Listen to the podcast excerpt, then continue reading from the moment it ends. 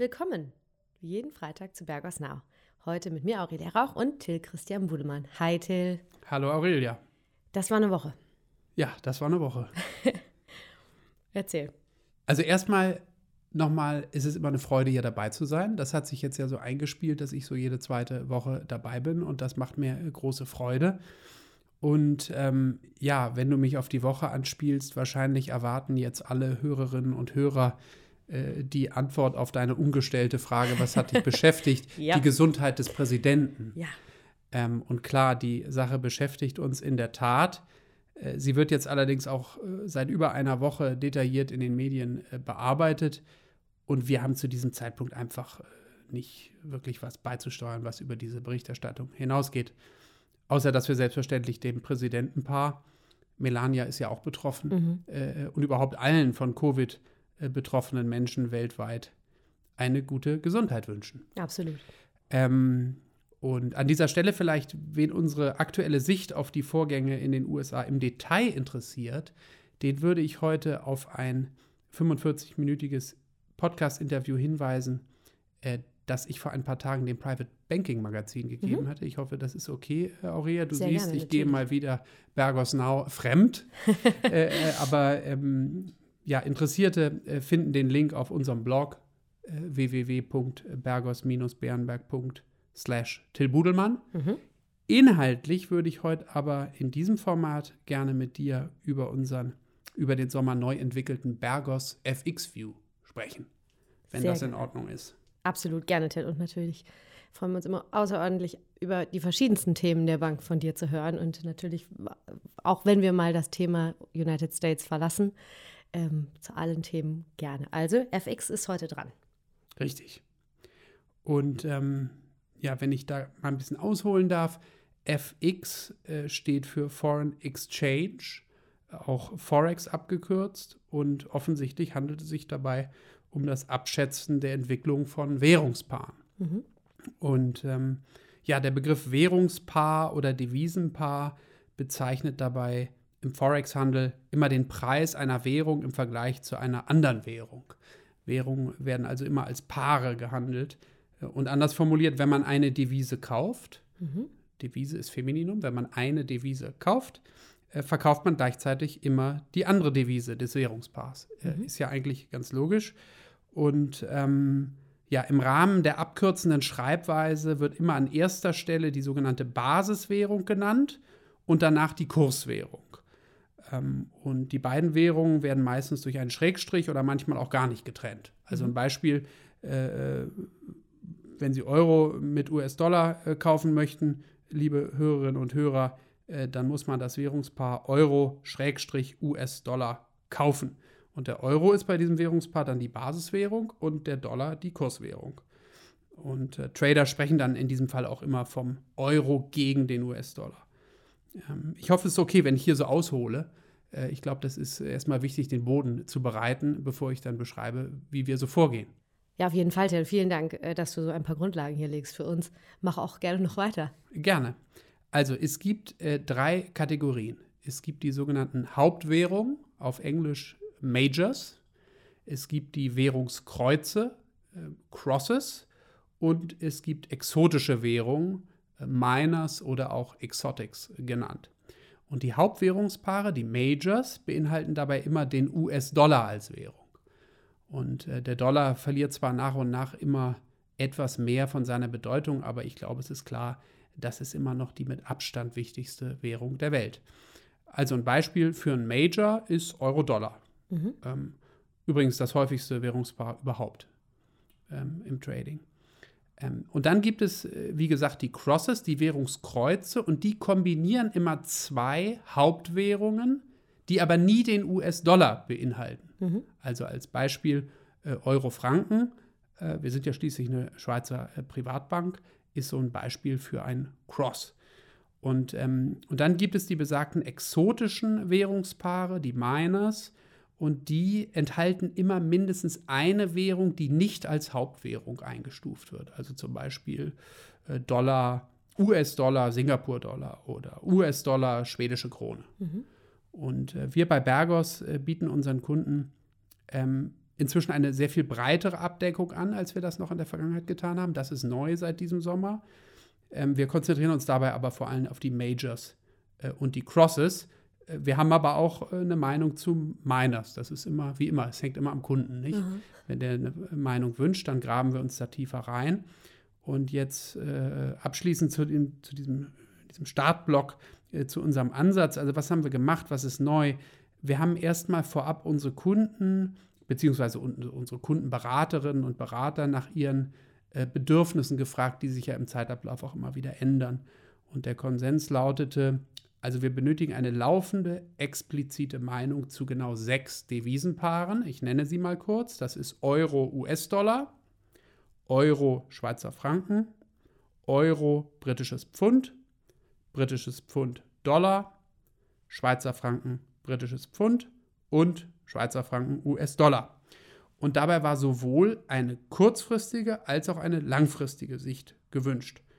Und dann haben wir ein eigenes Team gegründet. Früher waren die Aufgaben da äh, verteilt. Diesmal, äh, ab jetzt haben wir also ein richtiges Team, das Bergos FX-Team. Und dort bearbeiten wir nun mit ruhiger Hand genau diese sechs Pärchen. Äh, wir nutzen dabei externen Input, vertrauen aber auch auf unsere interne Expertise. Und wenn ich das hier äh, sagen darf, wir sind also sehr demütig äh, angesichts dieser Aufgabe, weil kaum etwas am Kapitalmarkt ist so schwierig zu prognostizieren wie Währungsentwicklung. Mhm. Ähm, auf der anderen Seite sind wir aber auch voller Selbst Selbstvertrauen in unseren neuen Prozess. Mhm. Und jetzt mal ganz konkret gefragt, sozusagen Butter bei die Fische, Till, als Hamburger.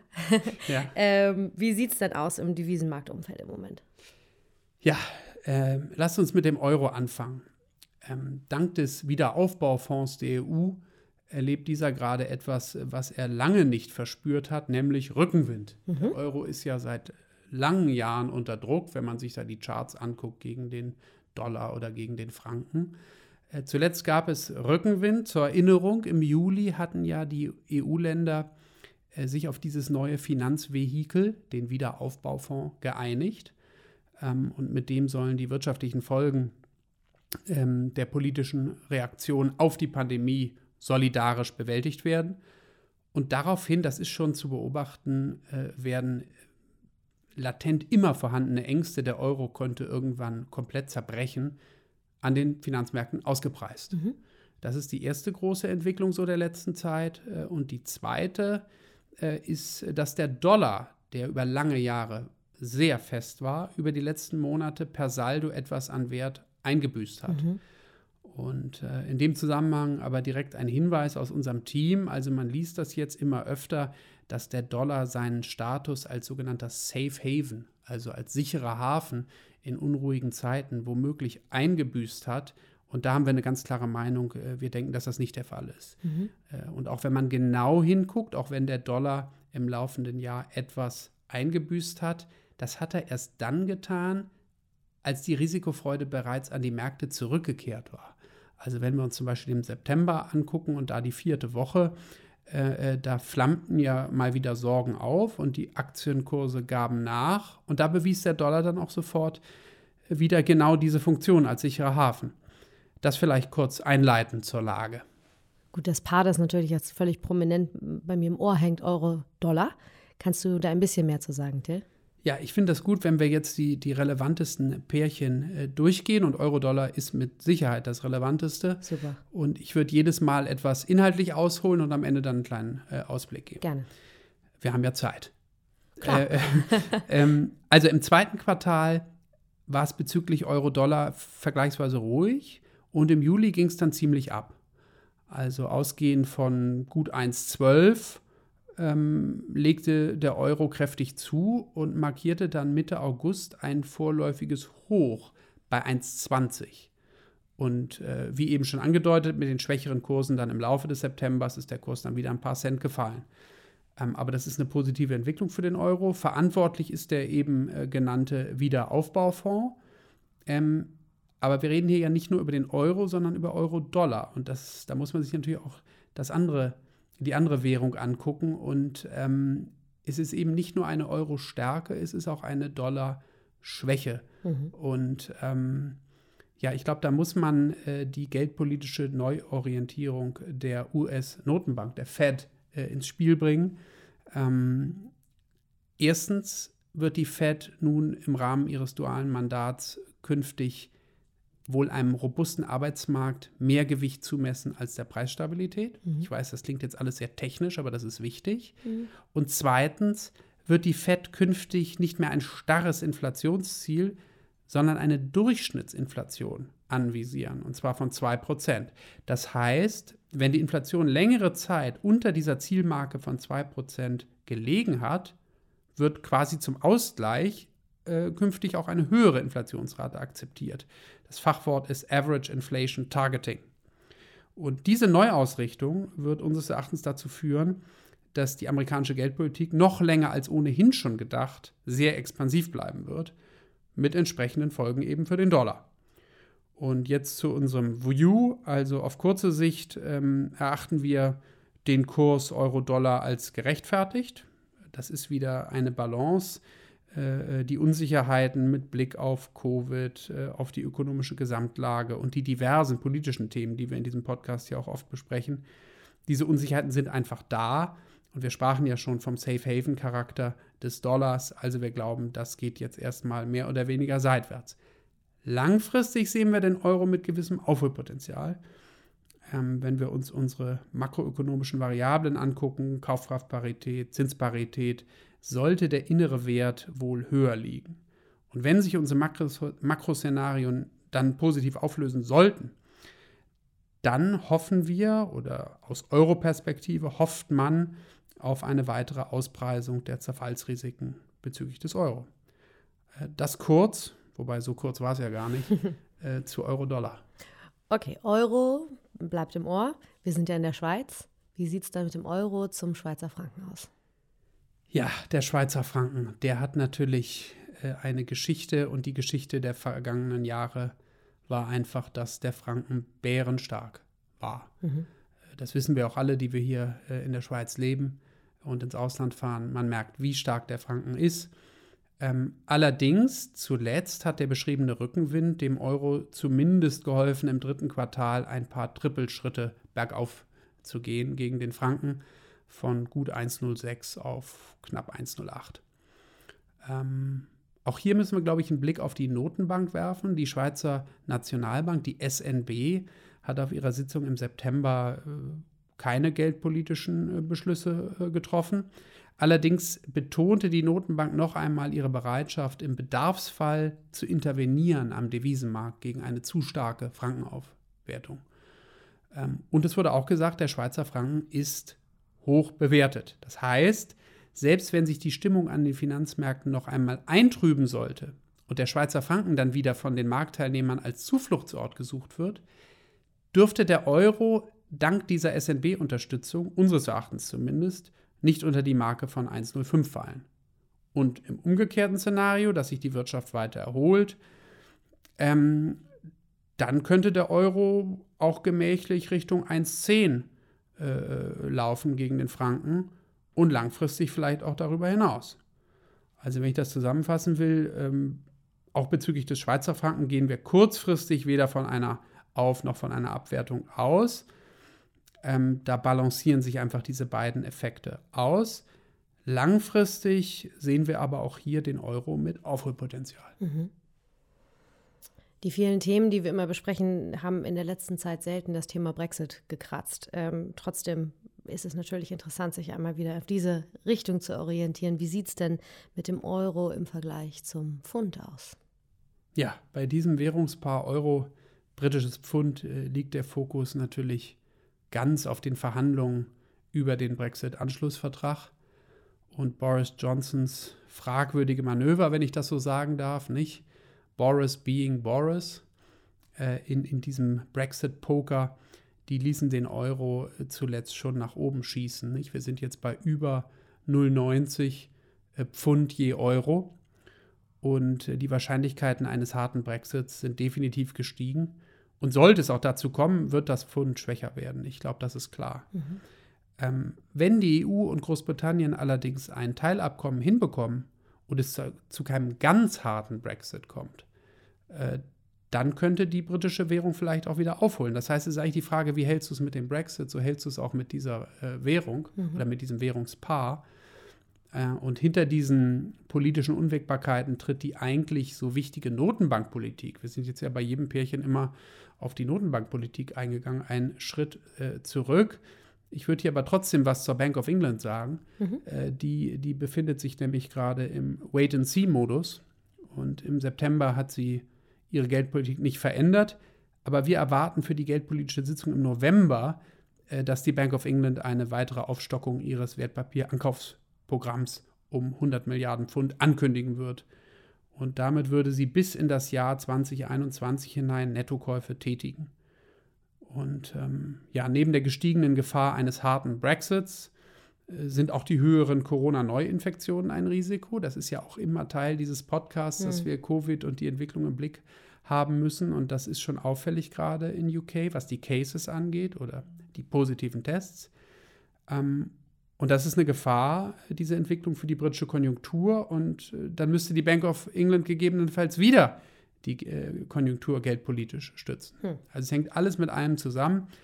Äh, wie sehen wir es aktuell? Also das britische Pfund hat offensichtlich mit massiven fundamentalen Themen rund um den Brexit zu kämpfen und die Wahrscheinlichkeit eines ungeordneten Ausstiegs ist unseres Erachtens zuletzt gestiegen. Und ähm, ja, für das laufende Kalenderjahr sind wir bezüglich der Entwicklung des BIPs, Währungen sind ja auch immer eine Frage der Stärke zweier Währungsräume, wenn man sich so ein Pärchen anguckt. Und wir sind eben für die Entwicklung des britischen Bruttoinlandsprodukts verglichen jetzt mit dem Konsensus, also mit dem, was am Markt eingepreist ist, so pessimistisch wie bezüglich keines anderen G7-Landes. Und wir sind seit langem bei Bergos äh, skeptisch fürs Pfund und wir sehen auch aktuell keinen Grund, an dieser Einschätzung etwas zu verändern. Hm. Danke dir. Und wie sieht es mit dem Rest aus? Ja, also ich hatte ja am Anfang gesagt, ähm, wir haben sechs äh, Pärchen im Auge. Wir mhm. haben jetzt Euro, Dollar, Euro, Franken und Euro, Pfund äh, bearbeitet. Und dann bleiben drei weitere, Pfund, Dollar, Franken, Pfund und Franken, Dollar. Nur logischerweise ähm, ist unsere Meinung zu den drei letztgenannten ja eine Ableitung aus den drei vorgestellten äh, Pärchen. Deshalb ist es, glaube ich, Deshalb hoffe ich, dass es okay ist, dass ich mir jetzt die Details erspare. Aber ich würde gerne zum Schluss noch ein bisschen auf die besondere Sprache eingehen, die mhm. am Devisenmarkt vorherrscht. Ich hoffe, das ist okay. So wie du lächelst, ist äh, das sehr okay. Ja, also äh, zum Beispiel, wenn ich dich jetzt frage, äh, äh, Franken, äh, Dollar, wie, wie nennen die Amis Franken, Dollar? Das ist ja auch so eine der Währungen, die wir zusätzlich im Blick haben. Ist jetzt keine große Überraschung wahrscheinlich. Swissy. Swissy. Den Swissy. Äh, und auch andere Spitznamen äh, der von uns äh, allerdings nur am Rande beobachteten Kombination Dollar, also US-Dollar, australischer Dollar oder US-Dollar, Kanada-Dollar oder US-Dollar, Neuseeland-Dollar haben äh, Spitznamen, die fast auf der Hand liegen. Also da haben wir den Aussie, mhm. äh, da haben wir äh, den Looney, das ist vielleicht ein bisschen, das muss man erklären. Das ist äh, das Verhältnis US-Dollar, Kanada-Dollar und das ist abgeleitet von der 1 Kanada-Dollar-Münze. Da ist nämlich ein Bild äh, von einem Vogel drauf, dem Loon, deshalb mhm. Looney, auf Deutsch der Haubentaucher. Der oh. ist auf der Rückseite, mhm. deshalb sagt man Looney. Äh, und dann der Kiwi, ja gut, das liegt nahe. Aber ich würde gerne auf einen Namen eingehen, der wirklich ziemlich relevant ist in dieser Welt.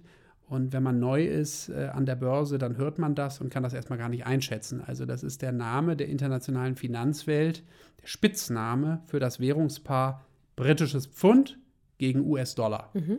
Äh, und umgangssprachlich nennt man das also auf dem Börsenparkett, wobei ja schon lange nicht mehr auf dem Parkett richtig gehandelt wird, nennt man das Cable. Cable. Cable oder auf Deutsch Kabel.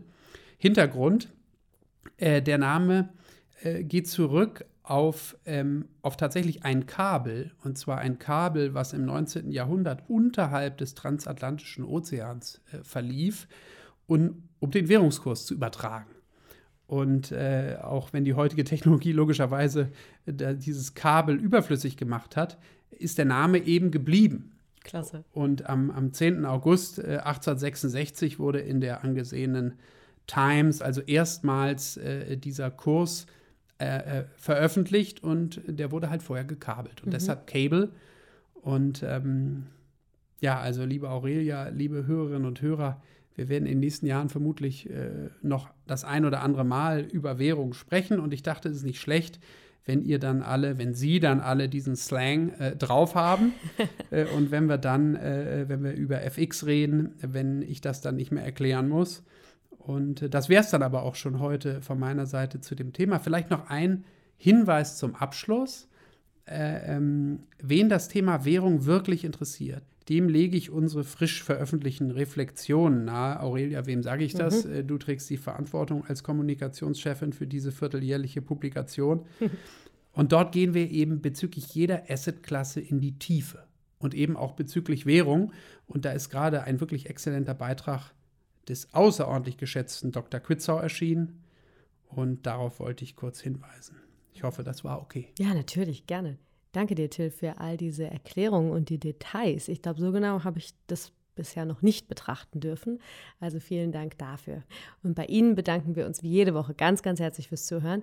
Mit den etlichen Verweisen bewaffnet können Sie gerne jetzt auch noch losziehen und unsere Reflexionen lesen. Ja, das ist durchaus unsere ähm, ja, sehr geliebte Hauspublikation, die alle drei Monate erscheint. Die finden Sie recht schnell auf unserer Webseite. Auf Tills Blog finden Sie den Link und den Hinweis ähm, zu Tills Podcast bei unseren Freunden vom Private Banking Magazin und sonst alles bei uns auf www.bergos-berenberg.ch. Wir wünschen Ihnen nun ein schönes Wochenende und eine erfolgreiche Woche und wir freuen uns sehr auf den nächsten Freitag mit Bergos Now. Adieu.